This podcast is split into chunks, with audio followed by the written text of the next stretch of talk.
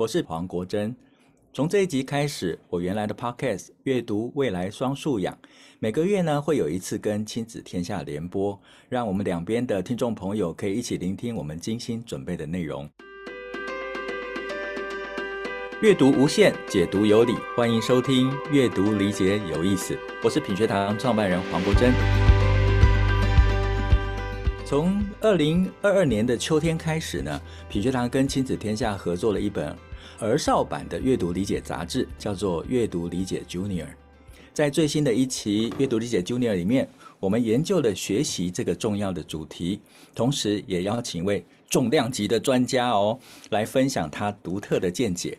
今天我们特别邀请来宾呢，是哇塞心理学创办人兼总编辑蔡宇哲博士，蔡老师。他研究的领域是比较少人碰触，但是对我们每一个人都有关系的两个领域，一个呢是睡眠，另外一个是意志力。而这两个主题呢，刚好也都跟学习有关系哦。那我们今天要特别邀请啊宇哲老师呢，跟我们分享这两件事情跟学习的关联性，还有我们可以为孩子做什么准备，甚至要如何鼓励他们哦。来，那这边呢，先请宇哲老师跟各位朋友打招呼。宇哲老师好。Hello，国任老师好，听众朋友大家好，我是宇哲，今天很开心，终于有这个机会可以来跟大家聊聊学习、睡眠还有相关自律的这些议题。是，今天哈很期待，我自己非常期待，因为我之前是宇哲老师的小粉丝哦。哦，真的吗？啊，我有很多 对孩子的一些观念哦，包括他们该几点睡觉的一些想法哦，都是从宇哲老师那边的分享得到的启发哦。那我想宇哲老师，我们的节目每一次呢都有一个小小的单元哦，就是想请来宾呢分享个人在阅读跟学习上面给自己带来很多启发，或者是给自己一份力量的一句话。那不知道老师这边有没有这样一句话在你的生命里面给你很多推动的力量？我常常如果遇到困难的时候，我都会问我自己：我是做不到，还是不想做？因为像跑步，今天你觉得很累。你觉得不想去跑步，可是呢，我就会一直想，我没有办法完成这件事情，真的是我能力上做不到的一件事吗？那当我问我自己的时候，我常常就会变成是不是？其实我能力上是做得到的，所以其实是心理上我有某一些地方在抗拒这件事，所以我就会开始去思考：好，那我到底在抗拒什么？我抗拒的事情是可以解决的吗？哦，所以通常我想到这边的时候，我就说好啦，其实我能力上是做得到的，所以不用那么排挤，不用那么担心。哦，所以这个是我常常在面临挫折，或者是在要做一件我觉得很痛苦，或者是不想做的事情的时候，我就会通常问我自己：我是做不到，还是不想做？对，也分享给大家。是，哎，宇哲老师刚才分享这句话哈，给我一个很大的启发哎，因为几次跟不同的来宾在提到这个问题，都有一句很明确的，的确蛮激励人心，或者是呃让我们去反思的一句话哈。可是宇哲老师反而借由一句话开展了跟自己内在对话的机会，就是我真的做不到吗？然后这个就形成一种自己跟自己对话，而且能够把自己内心的想法跟感受能够讲出来的机会哦。那这个在心理学上面。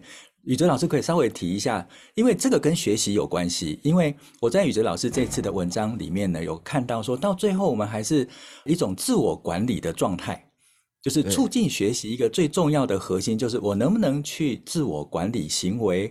那刚才其实宇哲老师就做了一个非常好的示范，是我能不能做得到？学习上也是这样子，数学我不会，我能不能做到数学这题练习到会？英文我不会，我能不能？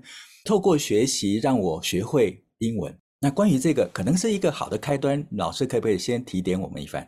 对，其实像我刚刚会讲那一句话，你有没有发现，当我们面临困难的时候，像国珍老师刚刚举例的，你数学不会，这个时候你不想做，或是你不愿意行动，有很大的一个部分在于情绪。你有一个情绪在那边，你不想做。哦，所以当我们开始问自己说，你到底是不想做，你是做不到，还是不想做的时候，其实我们的内在思考，它就有一点像是会往后退一步，我们在思考我们人的这个状态是什么。哦，所以当我们可以退一步的时候，也就是我们会距离原本的那个情绪状态比较远，就拉开一个距离。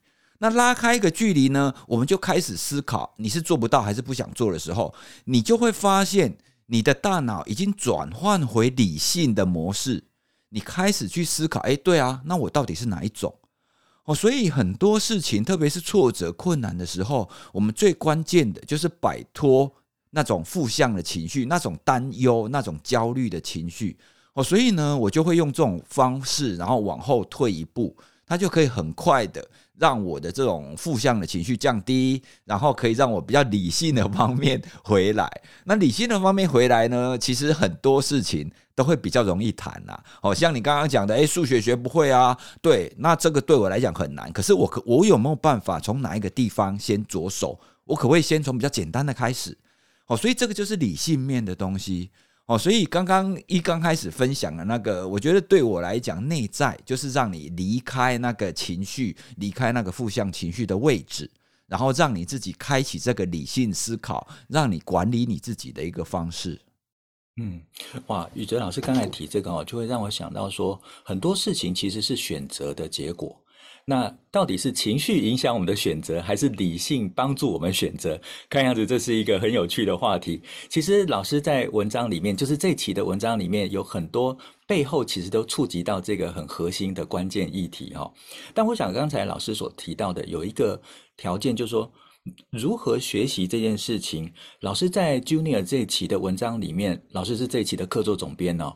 那老师所提供跟老师写的这些内容资料。他都没有谈到勤奋这个字，就以前我们是想说啊，你要多用功，你要多花时间呐，哈，你就是准备的不充分呐，没有这样子非常教条或理所当然的一种说明哈。可是，在里面却常常谈到说如何让自己准备好学习。嗯，那老师在提到准备好的这个状态，什么叫做准备好的状态？好，那这个部分呢，我想要跟大家分享两点。第一点呢，其实跟国珍老师刚刚讲的选择其实是有关系的。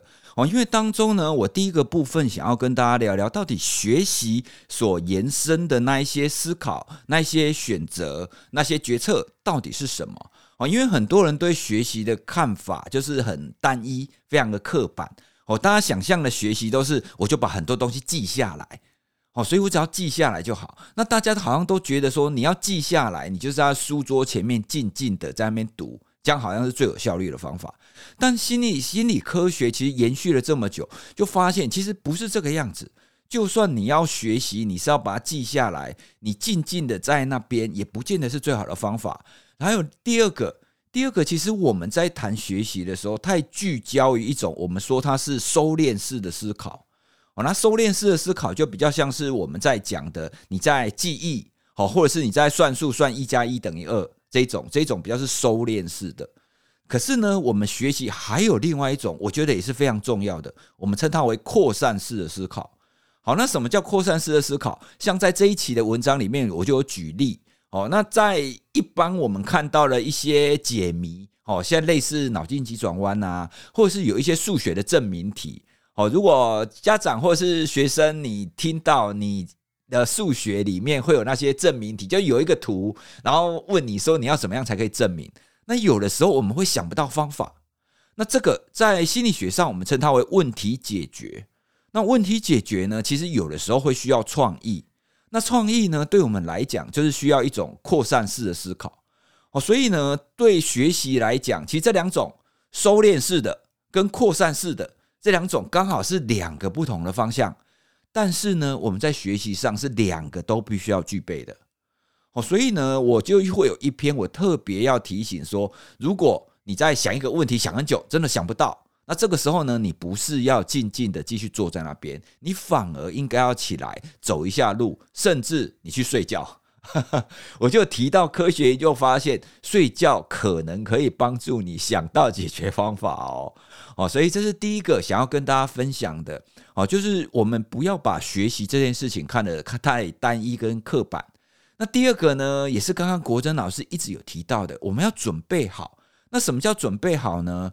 我想要跟大家分享一个很很简单的一个概念。这个概念就是我们人啊，我们在生活当中需要在一个动跟静，好，动跟静之间取得一个平衡。好，比方说学习，你很认真的学习就是一个动嘛。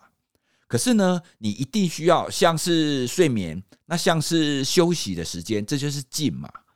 哦，所以人其实就是在你在这个动跟静之间，好转换，然后取得一个平衡的状态。那当你取得平衡的时候，你的运作才会是一个最有效率的一个方式。好，所以呢，如果说学生哦，你如果要求他哦，你早上八点上学的时候，你就一直给我非常的认真专注，然后就一直专注专注专注专注到晚上十二点，这样子你才可以休息。好，那这种情况呢，他就是在一个非常紧绷的状态嘛，就大家可以想象，他就一直在学，一直在学，一直在学，你没有时间给他休息啊。那另外，刚刚国珍老师也有提到的，如果他没有充足的睡眠时间，哦，因为我们人的一天二十四小时，你也要把它分成是有动的时间跟有静的时间嘛。好，那一般我们会说，你工作八个小时，睡觉八个小时，对不对？好，所以睡觉就是属于一个比较极端哈，比较终极的一个静的形态。哦，所以也就是说呢，如果学生或是我们一般上班在工作的人，如果你没有充足的休息，你没有充足的静，哦，你没有充足的睡眠的话，那么你的白天的这种工作，你白天的学习的情况也会变得比较差。哦，所以呢，第二个，这就是我我想要跟大家分享的一个比较大的一个概念，我们会需要提醒自己，你不是一直努力，一直努力就好。好，所以我为什么没有要写勤奋呢？就是华人的这个勤奋的观念啊，其实有一点太过了。他就一直叫我们一直冲，一直冲，一直冲。所以呢，很多人就是冲冲冲冲冲冲到后来，他会发现我到底在冲什么？哦，那冲到后来，可能他的心理，然后他的身体，可能也都生病了。那另外呢，我知道很多大人，我们有一些人啊，晚上是不是也都会有一种报复性熬夜？就是你明明你想睡了，可是你就是不想睡。对不对？你已经时间上可以睡了，可是啊不行啊，我就想追个剧，想划个手机，对不对？好，那我们来想想看，你为什么不睡？你为什么还是要追个剧呢？就是你觉得你想要有一个自己的时间嘛，对不对？你就是舍不得，就是你醒着的时候都没有自己的时间。好，所以我们心理学常常会提醒大家，我们需要有一个 me time，就是只有你自己的时间。好，这也是属于我们刚刚谈的静当中的一环。好，所以我跟大家分享报复性熬夜，是想要提醒大家，当你在督促孩子、在督促学生念书的时候，请不要忘了，他也会需要有他自己的休息时间。哦，不要觉得说你要一直给我读书哦，你绝对不可以给我打电动哦，你不可以看漫画哦，你不可以做其他的事情，你只能读书哦。哦，不是这样的。哦，其实让他转换另外一个情境，就跟我们刚刚跟大家分享的你在追剧一样，你要转换一个心情。哦，那这样子他在回来读书的时候，才可以获得最好的一个效率。哦，所以这就是想要跟大家分享的，什么叫准备好？它的概念就是你帮你自己安排在动跟静之间取得一个平衡点。哦，那这样子你在动的时候，你在学习、在工作的时候，你就会呈现一个最佳的状态。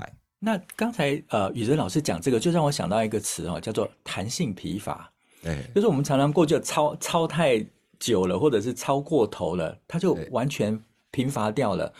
那我觉得的确像宇哲老师所说的，人他应该在一种平衡的状态哈。那在这个平衡状态。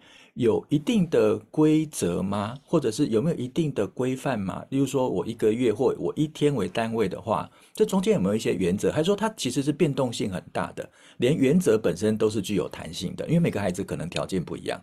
对，但原则上多半我们会认为，像现在学校里面的课程进行的时间啊，就就比方说四五十分钟一节课，然后你中间要休息。这个确实是以前教育心理学家发现，就是学生可以聚焦、可以专注的时间，确实大概就是这个样子。哦，所以呢，有一些大学啊，像我们在大学教书的时候，有一些老师他喜欢一次把两节课通通上完。哦，可是呢，在这种情况底下，学生多半上到后面超过一个小时，他们的灵魂可能就飞到不同的地方去了，因为注意力没有办法聚焦那么久。哦，不过呢，在这一点，你注意力可以持续多少时间，似乎在我们现代啦，哦，因为我们现代有太多科技嘛，像是手机啊，哦，所以呢，有一些人会提出说，我们现在的注意力可以集中的时间好像要更短了一点。哦，所以呢，这个其实也是我们会需要去一些练习的地方。好，那可是我们刚刚讲到四五十分钟哦，这个还是有差别的哦。刚刚讲的四五十分钟是指的是我们人在睡饱的情况底下，然后你在白天工作的情况。因为我们如果把一天二十四小时划成三个部分，工作八小时，然后吃饭或者是一般的休闲的时间八小时，跟睡觉八小时，好，那你可以聚焦一个小时那一种是在工作那八小时。所以，我们千万不要要求我们醒着的时候都可以这样子清醒聚焦个四十分钟，然后再休十分钟。哦，不是这个样子的。哦，因为这跟我们的生理时钟是有关系的。哦，所以一般来讲，我们都会建议，就是慢慢的去练习，去知道说你可以全神贯注的时间大概是多久。哦，那我们通常会以大概四十分钟。哦，为一个原则啦，哦，就练习，就是大概是这样，然后接下来你就要中断一下。那如果一刚开始你做不到也没有关系哦，因为我现在呢是大概会以二十五分钟到三十分钟为一个原则啦，哦，所以我们抓到自己好自己比较好的一个工作模式，帮你自己安排，这样子你才可以找到你自己的最佳工作模式。刚才宇哲老师谈到说，第一个是找到自己的最佳工作模式，在工作跟休息中间找到一个平衡。那另外一个呢，前面谈到说，在睡眠上面，大家不要以为说我今天呃不不睡，然后就一直坚持的阅读下去或学习下去，品质就会好。没有，他其实睡眠如何让自己有规律的，然后也是找到节奏，能够去好好休息的话。这也很重要。那对于孩子的学习上面，还有没有什么习惯的建立是很重要、有助于学习的呢？啊，那另外一个，我也在帮我自己，还有帮我的孩子，要帮忙他们建立的是，我希望当我们学习的时候，你学的东西，你是不是可以把它输出？哦，因为之前呢，我曾经看过一本书，它里面讲的就只有这句话，这句话我觉得非常有道理，但我觉得这样就值了。你看一本书啊，有一个观点，然后打中你，那我觉得你看这本书真的值。他告诉我的是，输出是最好的输入。好，那输入就是学习嘛。好，不管你是用看的，你读书，你阅读，或者是现在听众朋友你在听 Podcast，好，这都是一种输入。好，那输入之后，我们很多在学习的时候，我们通常都会一直一直看着课本，然后一直想。好，可是呢，其实输出，也就是说，如果你听完我们这一集 Podcast，那你就想一下，诶，你听这一集 Podcast，你听到的重点是什么？然后你可以摘要一下。好，那摘要一下呢，像我们哇塞心理学很多听众朋友，他都会写在他自己的 IG，或者是写在他自己的脸书，说，诶，我今天听了这一集，那我收获什么？好，那这个就是一种输出。哦，所以在这样子的一个方式底下，当你学了之后，然后你有用一些方法去把它输出、写下来或讲出来，这样子呢，你学的东西、你的记忆、好，你的印象会比较深刻，你也会学的比较好。那像国珍老师，你应该非常有经验。当我们要去教别人的时候，对不对？当你越教，你是不是就学的越好？是是，对，是。所以对，所以这就是完全是印证我们刚刚讲的输出。就是最好的输入，所以我们不断的在学习，我们不断的在在录 podcast，其实我们也是不断的在学习。那跟国珍老师聊，也会从跟国珍老师的对谈，我也会学到一点新的东西。哦，所以这个是我会常常提醒听众朋友，特别是我们可以提醒孩子的是，你不要一直看，一直看，一直看。只有一直看是没有用的哦。那你你可以跟人家分享一下，诶，你看到了什么？你学到了什么？甚至你不要排斥写作业，甚至是考试。哦，其实考试它其实某个程度上来讲，它是一种输出啦。哦，只是我们台湾可能教育制度把考试这件事情弄得太负面了。哦，不然考试其实是对我们学习是有帮助的。哦，所以这个是呢，我认为在学习上最重要的习惯。就是让我们习惯，就是你学的东西，然后你试着去输出，好，用讲的或用写的，那这样你会学得更好哦。刚才宇哲老师问了我说，是不是我们越讲，觉得自己好像越精熟哈？的确是这个这个情况。本来我是想说，老师讲完要补充我的经验哦。我自己在跟别人聊天的时候，其实是一个很好的学习过程，因为我必须重新整理我头脑原先有很多想法，让它变得更有组织，而且在跟别人对话的过程里面，别人的反馈会再一次让我重新在头脑里面再不断的去组织跟重新再建构哦。所以这个原来只是一堆资料，但是后来呢，它就形成了一些更核心的关键性的理解哦。这是我在聊天的时候，像刚才我在听宇哲老师分享他的经验的时候，我也开始从我自身的经验里面拿出东西来，然后来对应或者重新修正我原来的一些观念哦。我觉得这就是一个非常好的关于输出跟输入中间都在学习的一种状态哦。诶，这边呢，刚才老师讲到学习哦，那我不知道老师有没有观察到一个情况，就大人跟孩子在学习新事物的时候，速度跟结果其实是不一样的。那有的时候可能孩子似乎学得比较快，可是从经验跟学习的这种表现上面，大人应该更加成熟啊，学习能力上应该更加成熟。那为什么有这样的差别呢？好，那新事物呢，其实有一部分呢，我们既有的经验，其实有的时候会干扰新事物的学习哦。哦，比方说，我跟大家举个例子，我之前去日本学习滑雪的时候，哦，那我学的滑雪是 ski，就是你两两只脚要一只脚一根那一种。好，那教练呢就跟我们说啊，他教过了经验当中，只要你年龄越大，你越慢学会刹车。哦，因为如果我们滑雪从斜坡这样滑下来，有的时候太快了，你要让它慢一点嘛，所以你要学会刹车。可是 ski 要怎么刹车呢？你要把你的重心往前移。好，那大家想看看，你现在是在一个斜坡上往下冲哦，这个时候你还要再把你的重心往前移。这跟我们一直以来的经验是不一样的。我们的经验是往后退，我们的重心是会往后哦。所以呢，我在学滑雪的时候吃了非常多的苦头，因为我一旦想刹车，我就会不自主的往后退。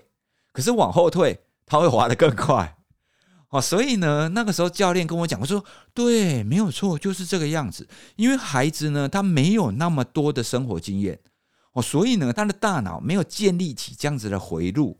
所以他就会很快的知道说，哦，好，你叫我往前移，那我就往前移吧。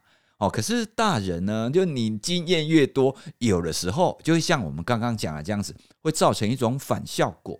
哦，所以呢，就是一一种一种情况，就是国珍老师讲的，就是既有的经验，它会干扰新事物的学习。那还有第二种，第二种可能就是因为我们的大脑的机制，它可能已经被修剪掉了。这边跟大家举的例子是语音发音。哦听众朋友，你知道吗？其实每一个婴儿，他其实出生的时候都内建可以发所有国家语言的音。可是呢，你有没有发现，等到我们这样子四五十岁了，你想要叫我去学法文，要讲的跟法文那一些当地母语的人讲的一样好，其实已经做不到。哦，因为每一种语言当中，它都会有很细致的那种发音方式、转音啊。哦，那这种都会跟我们大脑当中的某一些，就是口腔跟舌头它动作的连带是有关系的。好，那在小的时候呢，如果我们从很小你就让孩子去讲这一国的语言，然后去听这一国的语言，那他的大脑呢，他就会知道说，哦，我很需要做这一类的发音，所以他会把这一类的发音相关的那些脑区去把它变得强壮，去把它变得连接比较大。那其他呢？他都没有听过的发音，他就会把它缩小，甚至把它删掉。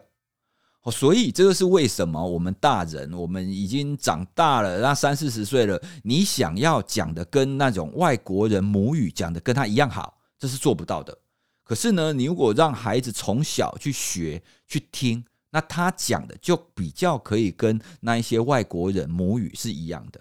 哦，所以这就是我刚刚讲的第二种。哦，就是某一些情况底下呢，我们的大脑有一些脑区哈，因为我们长大了，那我们一直以为说好，那我们已经这么大了，那这个是不需要的，不会用掉了哦，所以它可能就会退化掉了哦。那这样子我们就学习就会相当的非常辛苦哦。所以我想到的主要就是这两种形式。的确，我自己有一个经验哦，就是我自己曾经学法文哦，那就像老师所讲的，法文有个喉音。嗯，就是有点，我们如果发不好，就好像在卡痰的声音。可是法国人那个喉音是很迷人，就是喉头上面一种微微颤动的声音哦，那是那个法文里面一种音韵上面很美的地方。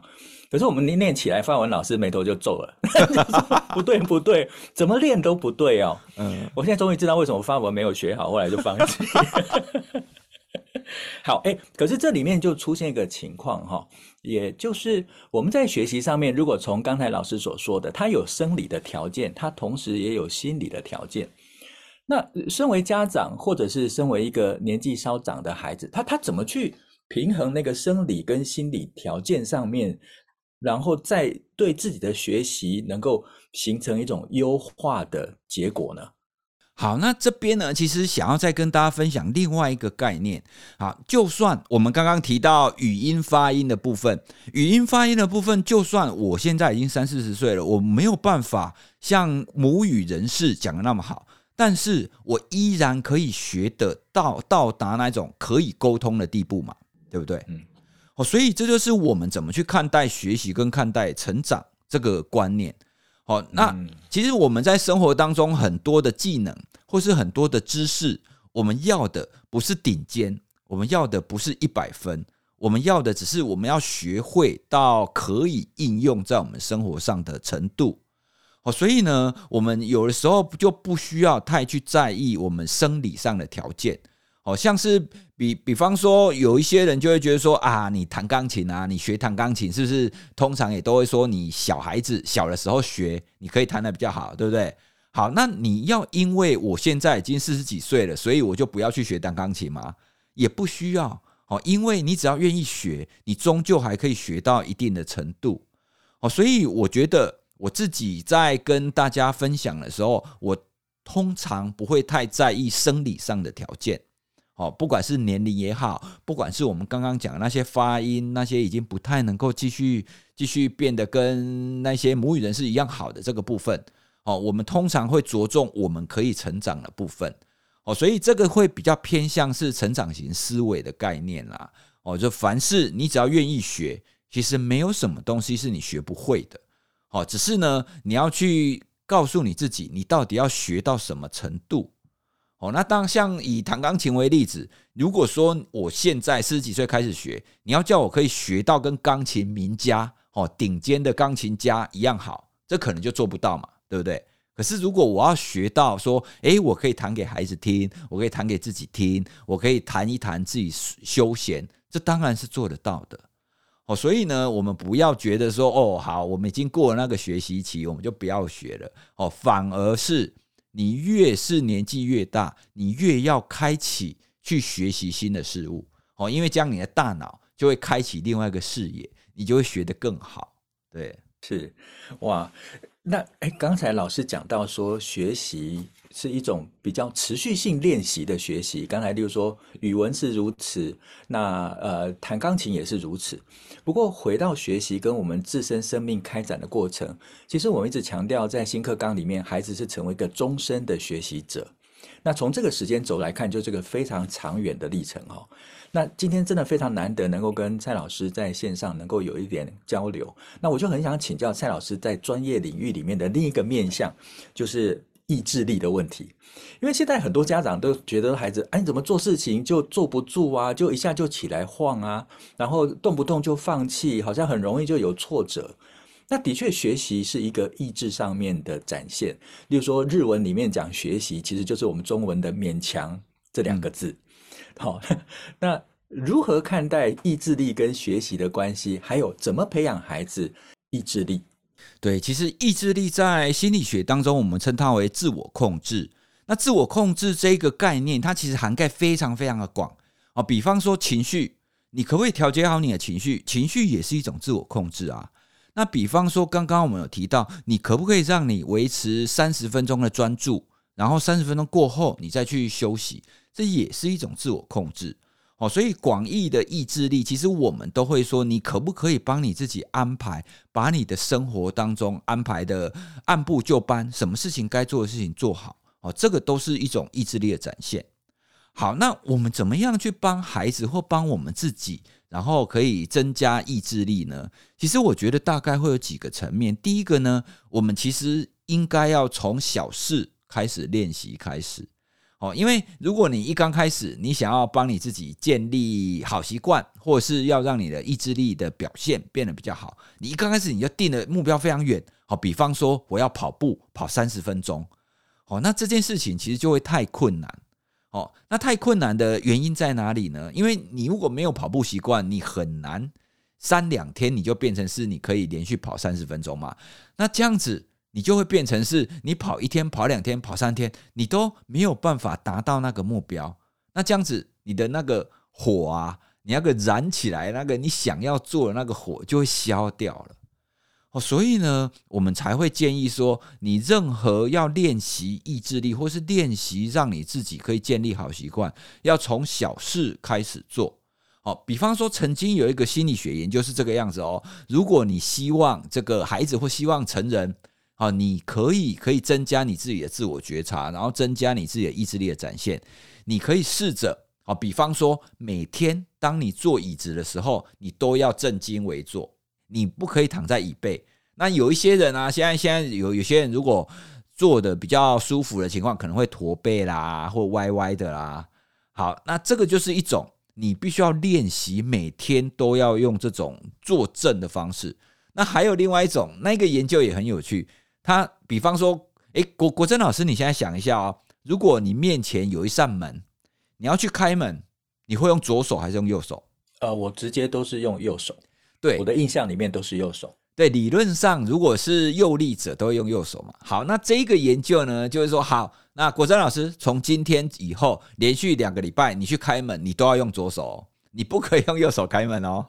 啊，好，那嗯嗯嗯，这做不做得到？哎，做得到嘛？对不对？只是你会需要有意识的去提醒你，哦，你看到门的时候，你必须要有意识去提醒你说，哎，我现在我要用左手开门，哦，因为如果你没有意识提醒，你会自不自觉的用右手开门嘛。好，那这就是一种我们刚刚讲的自我控制的练习，哦，所以这个练习小小的，很简单，哦，只要你提醒自己，你就做得到。好，那你像这种东西，你做一个、做两个、做三个，你做多了以后，你对你自己的控制感就会提高。哦，你就会知道说，哦，什么样的情况底下，你的意识可以浮出来提醒你自己。那当你这种对自己的控制感跟觉察越来越好的时候，你不自觉的，你就可以提高我们刚刚讲的那种意志力，或者是所谓的自我控制。好，所以。在我们在谈各种不一样策略的时候，哦，因为通常我们在建立好习惯或是要抗拒拖延啊，我们其实还有非常多的策略啦，有认知面的策略啊，有情感面的策略啊，有环境面的策略。但是这些策略呢，我们今天可能没有时间讲太多，哦，所以我想要跟大家分享这一种，你可以提升你自己的控制感，你可以提升你对你自己各种行为的觉察。哦，那像这种，你从小处着手，哦，那做多了以后呢，你对你自己的控制就会明显的变得比较好。那久了以后，你就可以知道，其实很多事情我是做得到的，很多事情只要我愿意，我其实是可以做的。这个非常重要哦，哦，因为很多人会觉得说啊，算了啦，这个很难，这个我做不到，我会放弃。那这种呢，其实心理学上我们称为自我效能不足。哦，简单的讲就是没信心呐。他觉得自己做不到。好，那如果我们可以从小处着手，哦，那小的地方你都做得到，做得到，做得到，那你就可以慢慢越来越大啊。那越来越大，你就可以知道，哎，其实很多事情我是做得到的。哦，所以有既有自我效能高的孩子，哦，有信心的人，哦，他也比较会愿意去面临那些挑战。那他在这些自我控制或意志力的发挥上，也可以明显的变得比较好。哦，所以这个是在这边想要跟大家分享的，从小处着手。哦，那去提醒你自己做一些小小的这些改变，哦，那这样累积这些小小的改变，你的信心就会增加。那你以后你在做更大的这些改变的时候呢，你就会更愿意去着手，你也更知道怎么样去控制你自己去做好它。哇！我自己在读蔡老师的文章的时候，哈，总会在文章里面听看到对我自己，尤其是带孩子跟自己工作上面学习很多宝贵的建议哦。那今天能够在线上跟蔡老师实际上面请教哦，那给我来来说是更多的启发哦。那呃，刚才蔡老师所讲的，其实呃，从不管是从学习上来看，从这个意志力上面来看，呃，我们其实，在给孩子的一些支持上面，其实就是让他们能够找到自己学习上面的节奏，能够提醒他们应该注意自己。正在发生的行为，然后能够慢慢的培养他自我观察跟监控的能力，然后自己能够觉察他现在该做什么，该选择什么。那我相信，我们一直期待一个有自主能力的孩子，一定能够在这样子的环境跟引导之下呢，逐步被培养出来。那同时呢，也就能够回馈他在学习上面的表现哦。那真的如刚才蔡老师所说的，今天时间非常有限哦。不过大家应该有听出刚才蔡老师的谈话里面有一个啊、呃、非常珍贵的。的讯息就是东西太多了，我们这次讲不完，所以那个意思是未来可以再找蔡老师再上我们的节目，是这个意思吗？对对对，没有错，我非常希望可以有机会再跟果真老师多聊一下。谢谢谢谢谢谢，我挖了个坑，蔡老师就自动填入了。我是替很多听众朋友挖坑哦。那我非常非常感谢蔡老师今天能够啊、呃、上节目。那尤其感谢蔡老师在这一期的阅读理解 Junior 里面呢，愿意担任客座总编辑。刚才蔡老师谈了非常多的呃内容呢，呃，不管是在老师自己的呃脸书上面，或者是网络上面分享，其实在这次的杂志里面呢，有很多介绍。那甚至呢，老师提出了非常具体的方法，我们可以培养孩子哈，在学习上面成为一个更有独立自主的呃。孩子，然后解锁好学习的密码。好，那今天时间的确到了哈，我非常非常谢谢宇哲老师今天的分享，而我个人呢，也在这个过程中呢有很多启发。那如果听众朋友们喜欢我们的内容，欢迎订阅分享。那蔡老师，我们一起跟朋友说再见喽。好，谢谢国珍老师，谢谢大家，拜拜。是，谢谢谢谢蔡老师，谢谢各位朋友，我们下次再聊，拜拜。